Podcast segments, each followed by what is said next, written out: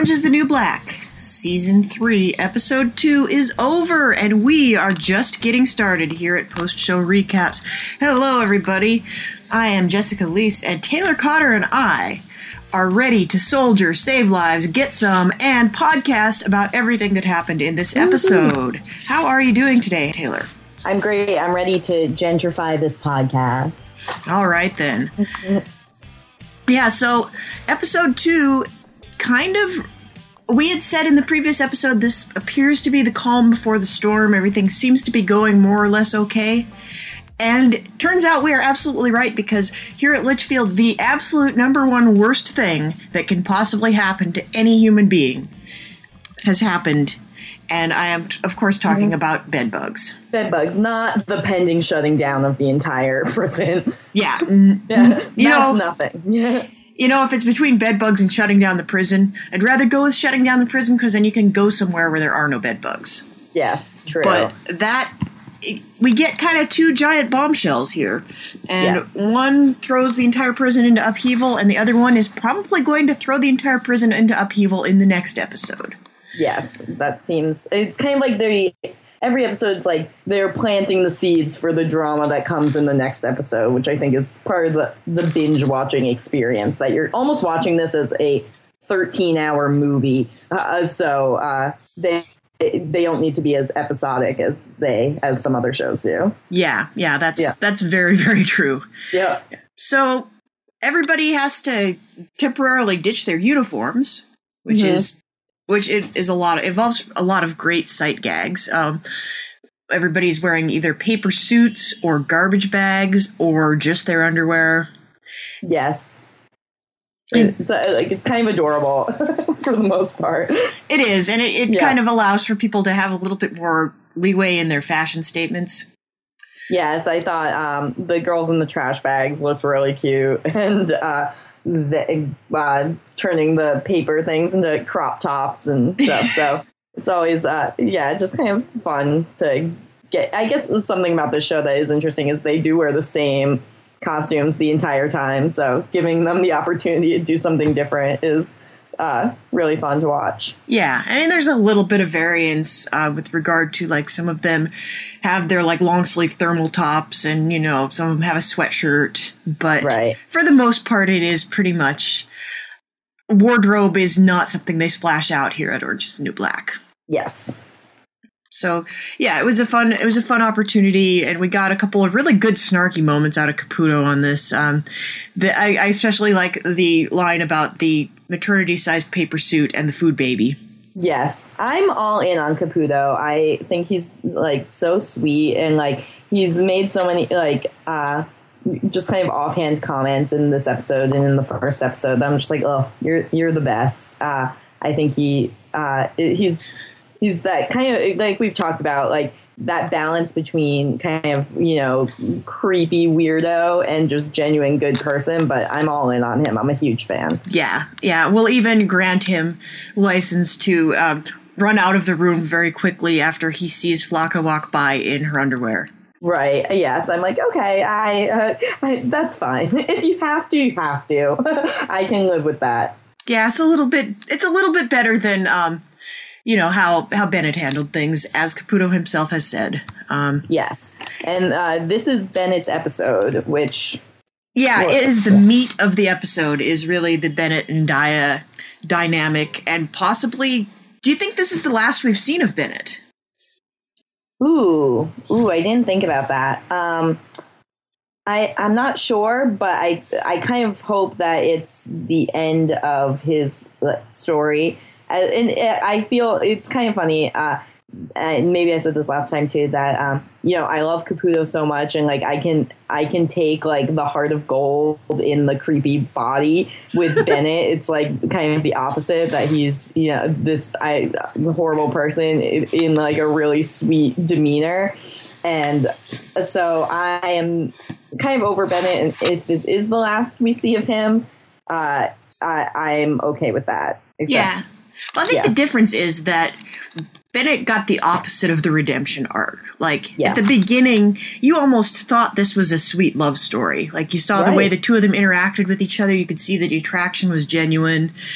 And then it kind of turns out like you start to realize the longer that you spend in this universe, in this prison, you realize how inappropriate it was for him to act on it at all.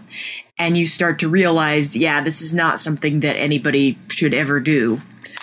And, you know, regardless the fact that he may have had genuine feelings for her, there is a huge power imbalance inherent in the fact that he's a guard and she's an inmate. And it's also, they come from such, you know, shockingly different worlds that Yes. it is not surprising that they are clearly it's looking like they are not going to have a happy ending.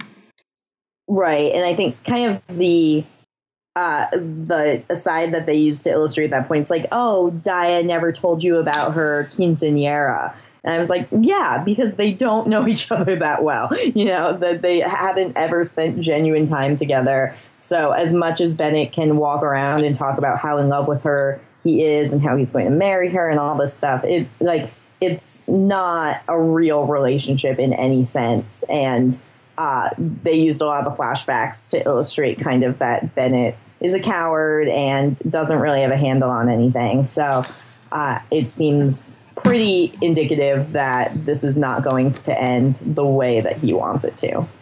Yeah.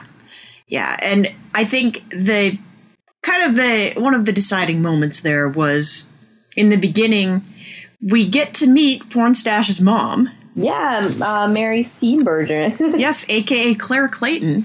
yes. And that was kind of a shock. Like, I guess I could buy her as Pornstash's mom if you look at her and you look at him. They, Yeah. you know, similar build, similar coloring. Okay. It's still weird that, you know, she raises a dentist and an art historian and Pornstash. Yes. And that I did. I thought Aleida was really funny in that. Uh, yeah, two status a homo. Is that what she said? Yeah, that's what she Um, said. right um that yeah it makes it's i guess you know odds are you can't blame you can't blame parents for everything i Yeah. guess even though that's kind of a part of the theme of orange is the new black but uh yeah she seems like a perfectly nice lady Yeah, I'm, I'm gonna guess that you know one of her two kid, one of her three kids does not get a paragraph in the Christmas letter. yeah But- probably not Yeah, and she seems like I mean it's her intentions are pretty transparent here. Like she Right. screwed up with one of her kids and she wants the do over, yes as was mentioned. But you know, it seems like she's got the resources to give the kid a good life and she's got the resources to buy off Aleida. So it looks like it's not surprising that Daya would consider it. Right. I think, yeah, I, I would probably consider it too. My question is I don't really know if I understand why she was so ready to just give up all that money to Aleida and Daya, especially to Aleida. And um, she was like, yeah, yeah, I'll send you money every month.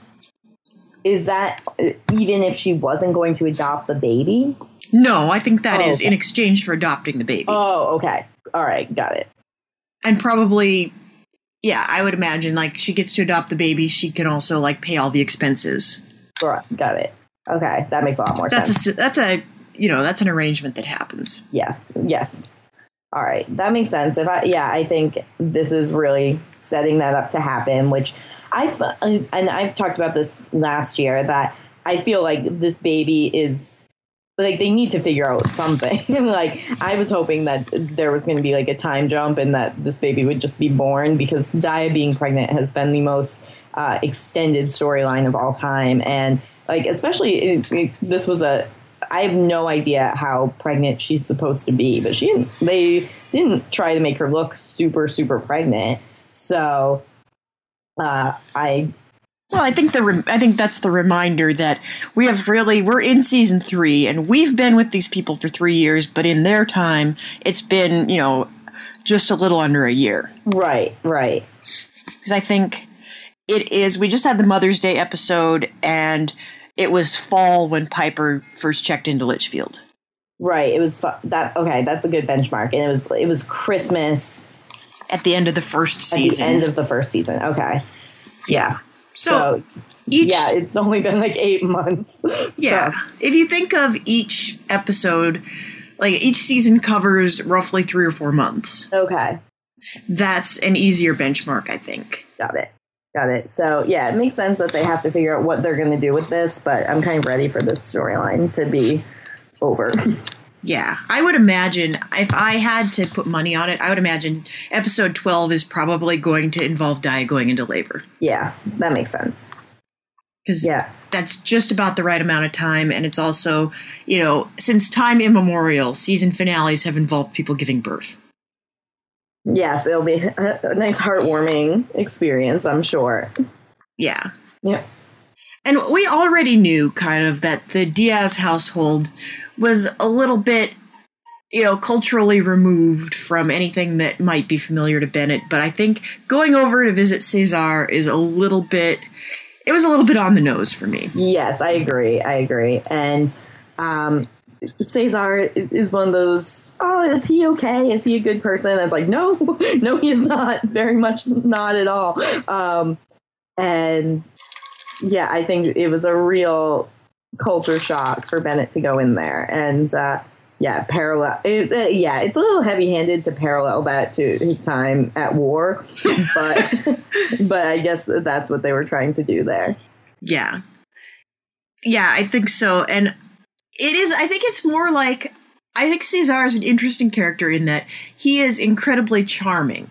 Yes. And you're even like you, the viewer, are charmed by him. You think, oh, he's a nice guy. He's funny and he's, you know, he's good looking. And you can totally see the attraction. But you already know some things about him that make you realize that the that that is entirely a facade. Right. It's almost yeah, it's almost like he's kind of a good dad until he's not a good dad. Like, Yeah. Yeah, so when things are going well, he's doing okay and then uh yeah, a lot of shades of gray there, but yeah, I think it, at least Bennett like in his twisted narcissistic way like had enough sense to realize like okay, like this baby cannot live here. Yeah. Yeah, and it was it was also a little bit of a heavy-handed finish. Like he's sitting there and he's he always looks kind of tearful. Yes. Like there are some characters on the show that always look like they're about to start crying, and he is one of them. And he's sitting on the side of the road and he's all tearful, and then you see him gunning it and leaving the crib on the side of the road. Mhm. That was a little bit on the nose too. Yes, yes. Uh, I, I thought something like I thought he was going to see one of the escaped prisoners or something. Um, that, but yeah, it definitely was. Yeah, there was nothing left to the imagination there. But I didn't think about the fact that yeah, maybe that was his grand escape. But it would make sense if it was. Yeah. You know what was really confusing to me is like they show they show Cesar's side piece and her baby mm-hmm. twice, and the second time they show that baby, I swear it is a totally different baby. Yeah, I didn't pay attention, but that I don't. I wouldn't doubt it. Yeah, I was like as if we're not going to notice, but you know, I was. Yeah, the, the part where the French fries are a vegetable that kind of cracked me up, That and, was funny. and of course then that escalates very very quickly, and it's not funny anymore. But Right. and it is kind of funny that you you see like it was very up and down. Like you show up and it, it's a nice apartment, it's a shockingly nice apartment, Mhm. and the kids all seem like well fed and clean, but oh yeah, they are unresponsive. They play video games and eat crap all day. They think French fries are a vegetable, Yeah. and they have to eat their vegetables after they're held at gunpoint. So Yeah. yeah, not a great place to put your baby in. And Right. Bennett really doesn't get a vote in this because anytime he tries to speak up, it's like, well, you know, officially you're not the father and you don't get a vote. Right. I kind of liked the conversation between uh, Daya and Aleida and him, and that you do kind of see that Daya will. Uh, she's easily persuaded because you know very quickly she's defending him, and then she's defending her mom, and it's kind of like a it's a sort of a classic family dilemma in a very uh, bizarre situation. Yeah, Daya is kind of passive. Um, yes. And I think that was kind of how she got in the situation in the first place. Right. Yes. Yeah. So it would be, I think this is probably uh the best case scenario for the baby. I, and of course, this being Orange is the New Black, there is still the possibility that something could happen to really wreck this whole situation. And maybe by the end of the season, we don't know what's happening to this baby. But for now, it looks like at least the baby's going to have an okay resolution here. Yes, I hope so. It's definitely terrifying that the okay resolution is giving it up to Pornstash's family, but well, you know, yeah, baby yeah. grows up to be mini Pornstash. He's still got a steady job and a Camaro, so yeah, yeah. He doesn't have the worst life ever. He didn't actually rape anyone. No, no, yeah. Well, he, you know, nobody in this situation anyway. Yeah, not not not the one that he went to jail for. Yeah. So I think we're yeah we're okay. Yeah. So and, let's take a minute and talk yes. about Bennett's flashback. Yes. Because I think it's very interesting. This is not the story that Bennett gave us previously about how he lost that leg. You're right. So I this was confusing to me because I thought I believed his original story. It was about like he got a like a staph infection in a hot tub or something like That's that. That's exactly what he said happened to him. And clearly that is not what happened. Right. And I, I just accept. I thought that was the truth, so I never. And I was like, "Oh, when are they going to get to the hot tub part of this flashback?" But yeah, yeah, I, I, guess he must have been telling this story because it's marginally less humiliating than what actually happened to him, which looks like he bolted while his friend jumped on the grenade. Right. Right. And he must be ashamed of that. So he made up something that's marginally less humiliating, and it's humiliating enough that nobody's going to pry deeper. That makes sense. It, this was all around. This was a very Mr. Eko kind of episode for Bennett, where he gets that flashback. It, it's his episode, but at the end of it, you know, his reputation is totally trashed and he's gone. Yes, yes. So, yeah, it kind of showed what we sort of knew about Bennett the whole time is that he is a coward. He doesn't, uh, he you know doesn't stick up for his people in any situation. Uh, he's just sort of a goofball that should have never gotten into the serious situations that he got himself into. Yeah, yeah. I think this is not a job that Bennett was cut out for, and I don't know where he's going next, but wherever it is, I think he's going to get into less trouble. Yes. Yeah. What did you think of their? Uh, they were making a viral video or something of uh, uh, Gwen Stefani. Yeah, that was that was pretty funny. Yeah. I I've seen a lot of those. Like I've seen ones with uh, you know active duty soldiers doing um, doing Call Me Maybe. Yes, yes. So this is in that vein, and it, right. it look it's kind of emblematic. I think of like the high pressure situation. Um, and I have a few relatives that have served in combat, and you spend a lot of downtime with really nothing to do but make silly viral videos mm-hmm. and then the times when you are on you have to be on. Yeah that is that's definitely rough and i can't imagine uh, either uh, both bennett or any real person uh, having an easy time with that.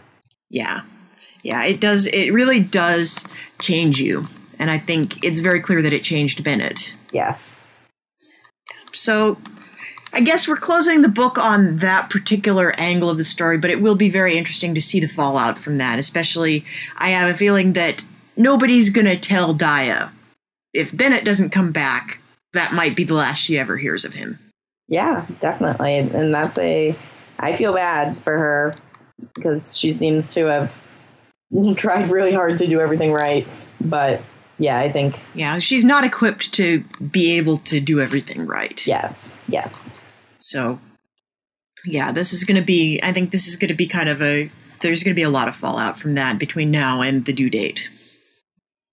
Yes. All right, so let's go, right. let's go elsewhere in the, in the universe. We can go to our least favorite storyline. We got the we got the Piper and Alex dynamic. We get at some, least it got a little more interesting in this episode. Yeah, because I think a lesser television program would drag this revelation out for the entire rest of the season. Yes, but, I agree.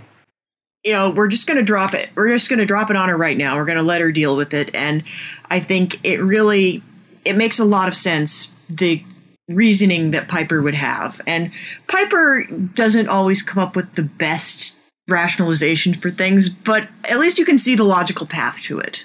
Right. And this is Piper's bread and butter. like this is what Piper does, you know, she uh does something horrible, feels guilty, admits to it, and then uh, someone gets mad at her, and it's just a crazy cycle of self destruction.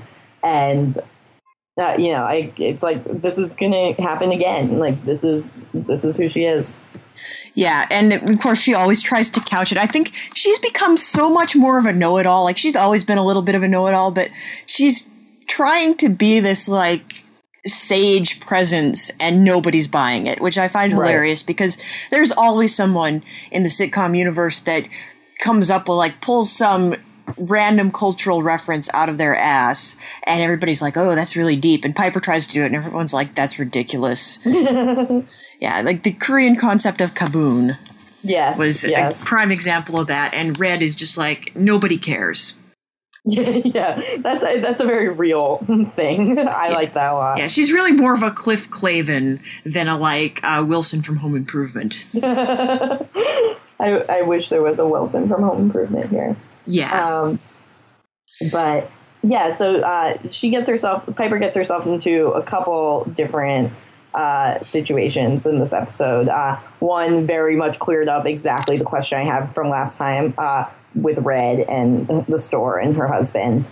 Uh, that you know she was able to figure out pretty quickly that Piper lied to her and the store was shut down and her husband was lying to her and I guess that's kind of a triggering thing for Red so she gets really mad. Yeah, and then of course that makes Piper think, well, maybe I should stop lying to people and I need to come clean with them. She comes clean with Alex and the exact opposite thing happens. Right.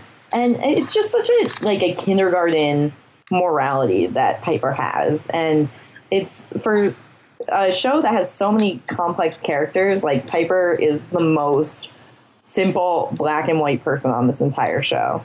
Yeah, well, that's that's kind of a privilege thing too, because yes. a lot of people have had to struggle with moral dilemmas that Piper has never had to deal with in her life, just because of where she was born and how she was raised, right. and so she thinks the world works a certain way just because she's never been taught any differently. And the recurring motif in this show is that the world is a very different place from where Piper was, you know, from Piper's set of morals.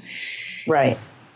So I find that you know, it is the one thing like Piper is easily one of the least interesting and least complicated characters in the series, but I do find it kind of refreshing the way that the real world keeps kind of beating her back over and over. Yeah, I like that and it's it's a very I it's I guess it's nice to have one kind of simple worldview that introduces us to the more complicated stuff. And and honestly, if we're if we're being super honest with ourselves and you know the the podcasting world, I think most of the audience that's watching this program is kind of from a similar, more similar world to Piper. Yes, I am. Yeah, so, I certainly am as well. Yes. You know, I uh, went to a women's college. Uh, I went to the one up the road from the one where Piper went. yeah, I, it's very much that uh, if being uh, if I was in this situation, I am I am I wouldn't handle it nearly as gracefully as Piper has. So uh, I can't. I yeah, my judgment is very tempered of her. Um, but I did love uh, when uh, when the white girls were in the black bathroom and Black Cindy was like, "When did this bathroom get gentrified?" that was probably my favorite line of the episode. Yeah, yeah, and I I love the um, I love Cindy spraying herself with the Lysol.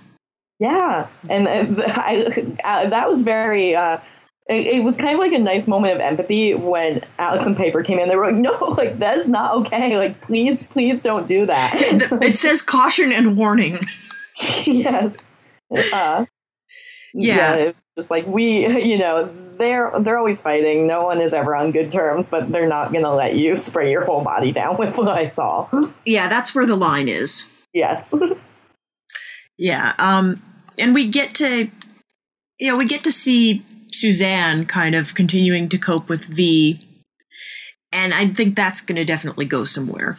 Yeah, I hope so. It's yeah, you can tell things are just starting to starting to bubble under the surface with that. So yeah, uh, Pennsatucky uh, pisses her off, and she starts to go nuts. And we'll we'll see what that happen what happens there. Yeah, I also liked when Suzanne, when Alex and Piper were freaking out, and Suzanne's like, "And they call me crazy." yeah, yeah. So yeah. Um, and she will have to potato her at a future time. yes, yes. Yeah, and Pennsatucky, I love that Pennsatucky has zero subtlety whatsoever at any Yeah. point. Like everything she says, just like ton of bricks all the time. Yeah. Yeah, it's kind of endearing. Yeah, she's like she can't be manipulative because she just doesn't have that subtlety. Right. Yeah, and the I think the true the true loss, like I don't think we're gonna miss Bennett all that much, but I think I think the truest, most tragic loss of this particular episode is the loss of the library. Yeah, isn't that so sad? Burning books like really gets to my heart, and it was so sad. I don't even think there's a character they could kill off that would make me as upset as like watching all those books get burned. I know. Oh, those, uh, but uh, that's true. I, th- I had like a lot of visceral, physical, and emotional reactions watching this episode because a Taystee eating what was probably a bed bug. Okay, okay, I, I have a story about Okay. this. This is something that has actually happened to me in my real life. Ah! So last year, about uh, three weeks before I got married, I had a bachelorette weekend in Las Vegas, and five of my friends flew out and met me in Vegas, and we got we got a condo on VRBO, um, a little bit off the strip, and it was a pretty nice place. Like, yeah, very very clean. Everything was pretty modern, and we fly in late because there's a flight that leaves New York right after work and gets in around midnight. So we roll in around midnight, and everybody kind of congregates in the condo, and we start making sleeping arrangements. We fold out the fold out couch, and everybody's exhausted. And I look down, and on this otherwise pristine fold out couch mattress, there's a little black speck mm. about the size and the shape of a bed bug. And I swear, when I looked at it, it was a bed bug. And I start freaking out. I'm like, guys, nobody put your suitcases on the floor. Everybody stand where, right where you are. That's a bed bug. I gotta call the front desk. So I call the front desk. I'm like, we need a new room right away. We got a problem. There's a bed bug. And they put me on hold. And while I'm on hold, one of my friends goes over and she inspects a little bit more closely. She's like, this may not be a bed bug. I gotta look. And so she very bravely gets a paper towel, picks it up, and holds it closer to her face. And she's like, yeah, I'm not sure.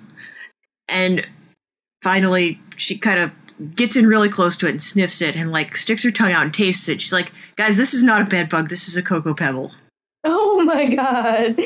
And so we had to call the front desk back and like, yeah, false alarm. My friend tasted it. It was a cocoa pebble. We're good. That is lucky. So is I got lucky. so many emails right after this episode dropped. That's hilarious. Oh my gosh, this is your life. yeah, I, I swear someone was. I don't think any of my friends have a connection to Orange is the New Black, but I'm kind of shocked that this is something that's happened to other people. that is crazy. I mean, if you like, I feel like people I know that live in New York are hyper paranoid about bed bugs. So I think if you have any indication, it makes sense that you would. That's what you would think. Yeah, in fact, we had a false alarm with bed bugs one year. Um, our neighbors allegedly had them, and the bed bug dog thought we had them. Mm-hmm. And we got rid of half our stuff over the course of two days. And there's still like a giant stack of plastic Rubbermaid containers in our apartment that we've never actually done anything with. Because then the bed bug dog came back the following Monday, and it turned out that we didn't have them. Oh, I mean, so you've had a a lot of luck. Yeah, we were extremely Yeah. lucky, and we've never had them because we're like hyper careful about it. That's great. But yeah, it could happen at any time. We live in a huge building, so yeah. it is. I think yeah, New Yorkers are especially paranoid about this kind of thing, and even like watching this episode, I was itchy. Ugh. Yeah, watching Taystee put that, I, I don't know. I'm like kind of sensitive in general, but like I almost threw up. Like, I, I was like, I can't. Like I'm like I have to like take myself out of it and be like, this is a television show. This is not real. Uh, Yeah, it so was that- probably in real life in that scene. That was most definitely a crumb because I don't think. Yeah, there's no way that they would make Danielle Brooks eat an actual bed bug. right, right, and I had to remind myself of that. Yeah. Um, but yeah, it was super sad to see them burn the books, and it was kind of you know metaphorical that like this prison is being shut down, which is I guess we can talk about that for a minute. That like, and I it said yesterday that um, or I don't, I'll we recorded yesterday, but um, that administrative drama on this show can get really boring. And when there were these two talking head dudes like dancing around the fact that the prison was going to get shut down, I was like, just just say it. I don't need the back and forth about you know uh, kind of the yeah the human resources issues.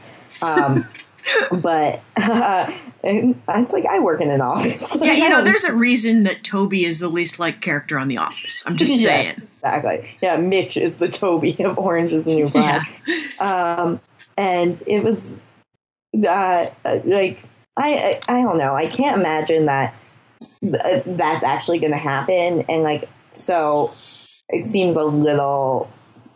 I I don't know.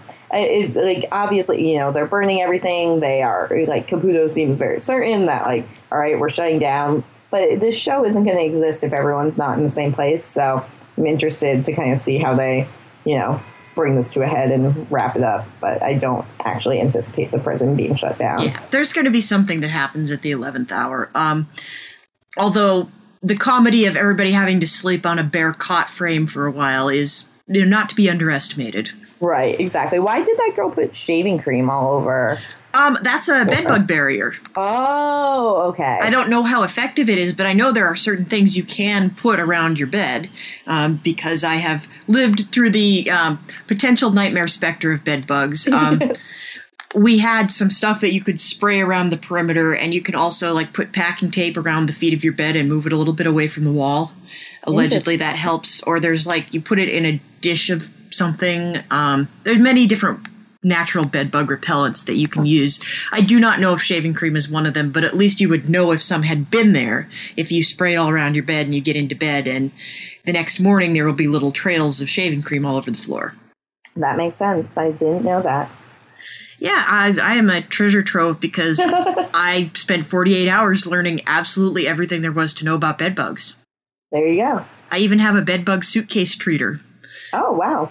Yeah, um, you if you blow hot air on it for an hour, it'll kill all the bed bugs. So I had no idea you were such an expert in this. all, all my questions are answered. Yeah, I I don't know. I have many pockets of useless information, and this is at least one of the less useless. Awesome. Yeah. So yeah, I think there is no way they can close Litchfield at this point, just because it would fundamentally change the nature of the show. Even if they moved everybody to a new setting, it could be one of these things like like in Scrubs when they lost access to the hospital where they had been filming and they tried to recreate as many sets as possible, but then they ended up like the spin-off Scrubs was not in the same place. Mm-hmm. Um, it could be one of those scenarios where like oh all the walls and stuff are different because we don't have access to the set anymore but all the same people are there that seems like a shark jumping moment, as does let's ditch half the cast and put everybody somewhere else. That's also a shark jumping moment. So there's no way they can do that. They got to stay where they are. Right. They've doubled down on this cast and how much they like them. And so, yeah, it's not going to happen. So I'm not even giving it the, the brain power that it probably deserves because I'm so convinced it's not going to happen. Yeah. Yeah. It, it's really a little bit anticlimactic.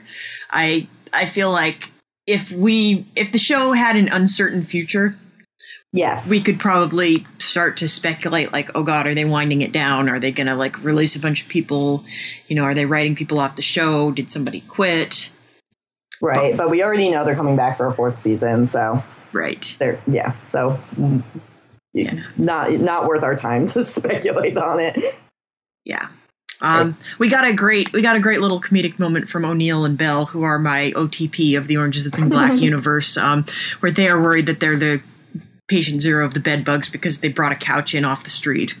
Yes, I assume that, that is what happened, which is really funny. Um, it's kind of just funny that it was a throwaway little thing. Yeah. But yeah, we definitely did this and caused all of this. yeah. Yeah, like I, I think any, I think we need we need more of O'Neill and Bell. Like they could get a spin-off sitcom, and I'd be totally thrilled. Yes, I agree. Yeah. Um, My other ideal sitcom couple is Luschek and Nikki. Yes. Oh my gosh, I love them. They're just like they could be a buddy comedy or something. They're they have so much chemistry. I love Luschek so much. Yeah, I wanted I want them to do like I want them to do DVD commentary for the entire series. That would like be in amazing. character, the two actors. Yes. Um, so we get we get a little more of a development in the in the heroin story, um, and you knew that that was going to disappear. Like something was going to happen to it because it's not as simple as just like finding someone to move it out and getting the money for it. But we got a new co-conspirator here. Yes. Um, and I'm kind of shocked. Like Luschek didn't seem to me to be like he's like sort of the Seth Rogen of the of the Litchfield universe. Um, he is very much like stoner slacker with ambiguous morality, but I didn't think he would so quickly agree to sell a whole bunch of heroin.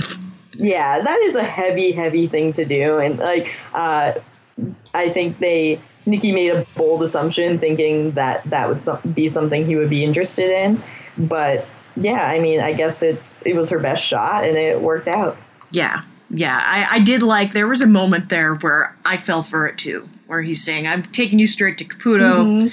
You know, you're gonna go to Max. I'm fucking with you. Of course, I'm gonna sell it." yeah.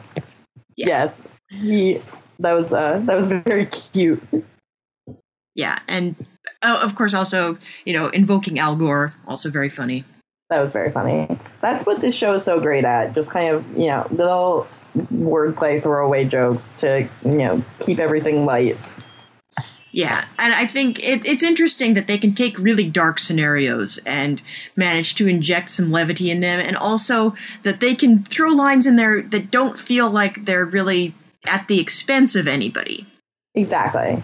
Like, I think there are characters that are not book smart, and their non book smartitude is frequently played for laughs, but it never feels like it's directly at their expense, and I find that really fascinating. Yeah, it's like, and I think that's what makes this show incredibly nuanced and uh, kind of uh, socially okay. It's that, and uh, you know, we're not watching this show to make fun of women in prison, but Yeah. there is still a comedic element to it. Yeah, and especially considering again, there could be some really icky classism issues here. They Agreed. managed to skirt that pretty easily. Yes. Yeah.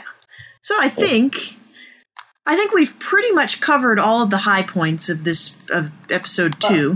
Have you? Um, we we did uh, we didn't dive into uh, Piper and Alex having sex. well, yeah, I guess not. We don't have to. Yeah. but Um, uh, Piper and Alex had hate sex. yes, yes, and it was it was bizarre. It seemed I I I don't. I mean, they were very clear that they were like, "Hey, we hate you know, we have done lots and lots of horrible things to each other, and we choose to still like each other." But I don't know. Like, if someone got got landed me back in prison by telling them I violated parole, to me, to me, that would be a line crossing moment. But you know, Alex Vause and I are two very different people. Yeah, and I think Piper has a pretty good point that it's um it's basically the exact same thing that Alex did to her, Yeah, more or less. more or less. So Yeah. I and I can also see like neither one of them has a lot of friends elsewhere. Yes. True. You know, if they don't if they don't have hate sex with each other, you know, what other interactions are there going to be for them? Yeah, I, yeah, that's that's the one thing they get going for them. Yeah. Um and we got Red and Healy, which is always a dynamic that I love. Yes, that was weird. Yeah, I and everything that Healy does, I he's starting to get a little one note to me.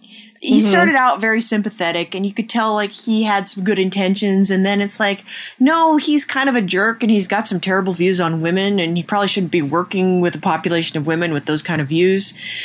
And then it he's coming back to being a little sympathetic because everything that he says and does, he is projecting out of his own life. Yes, he said something very on the nose, misogynistic, and I was like, yeah, I was like, uh, I like, it, I hate you. I I very much I, I get the emotional reaction that they're trying to elicit with him. Yeah. Mhm. Yeah, and I, I also I like that Red kind of realizes that where everything that he has comes from. Yes, and, yes. And she's one of the few people that's kind of equipped to help him out with that. Right. She speaks Russian. Yeah, and I'm hoping I'm hoping we get a lot more of that in future episodes. Oh yeah, I'm sure we will. We need to figure out what's going on there for sure and uh, deal with Healy. Yeah, I, I want cool. Healy to have a little bit of character development just because I want him to stop believing all of these incredibly non progressive things that he believes. Yes, agreed. Because he seems like he should be likable, and then he trucks out something that makes me hate him again. So, Healy, stop doing that, and then I'll like you some more.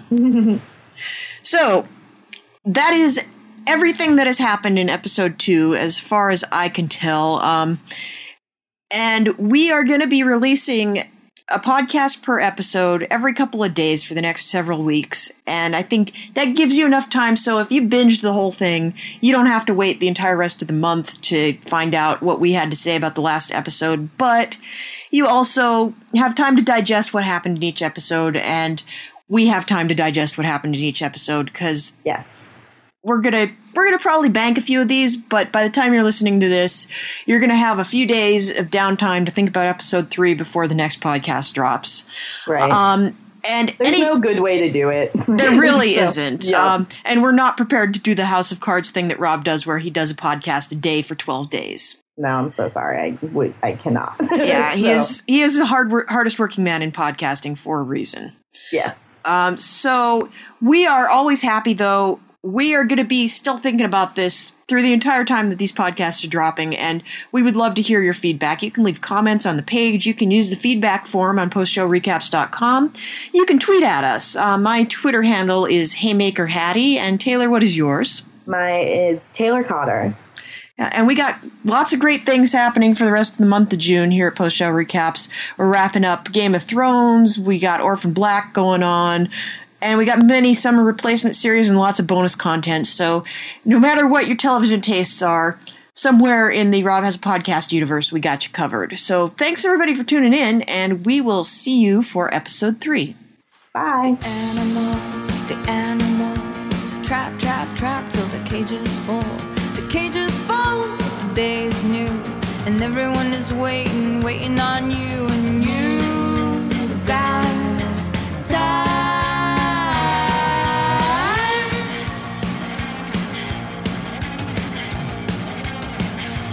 Think of all the roads, think of all their crossings.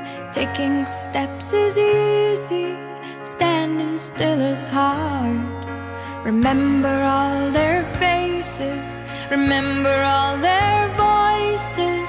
Everything is different the second time around. And you got die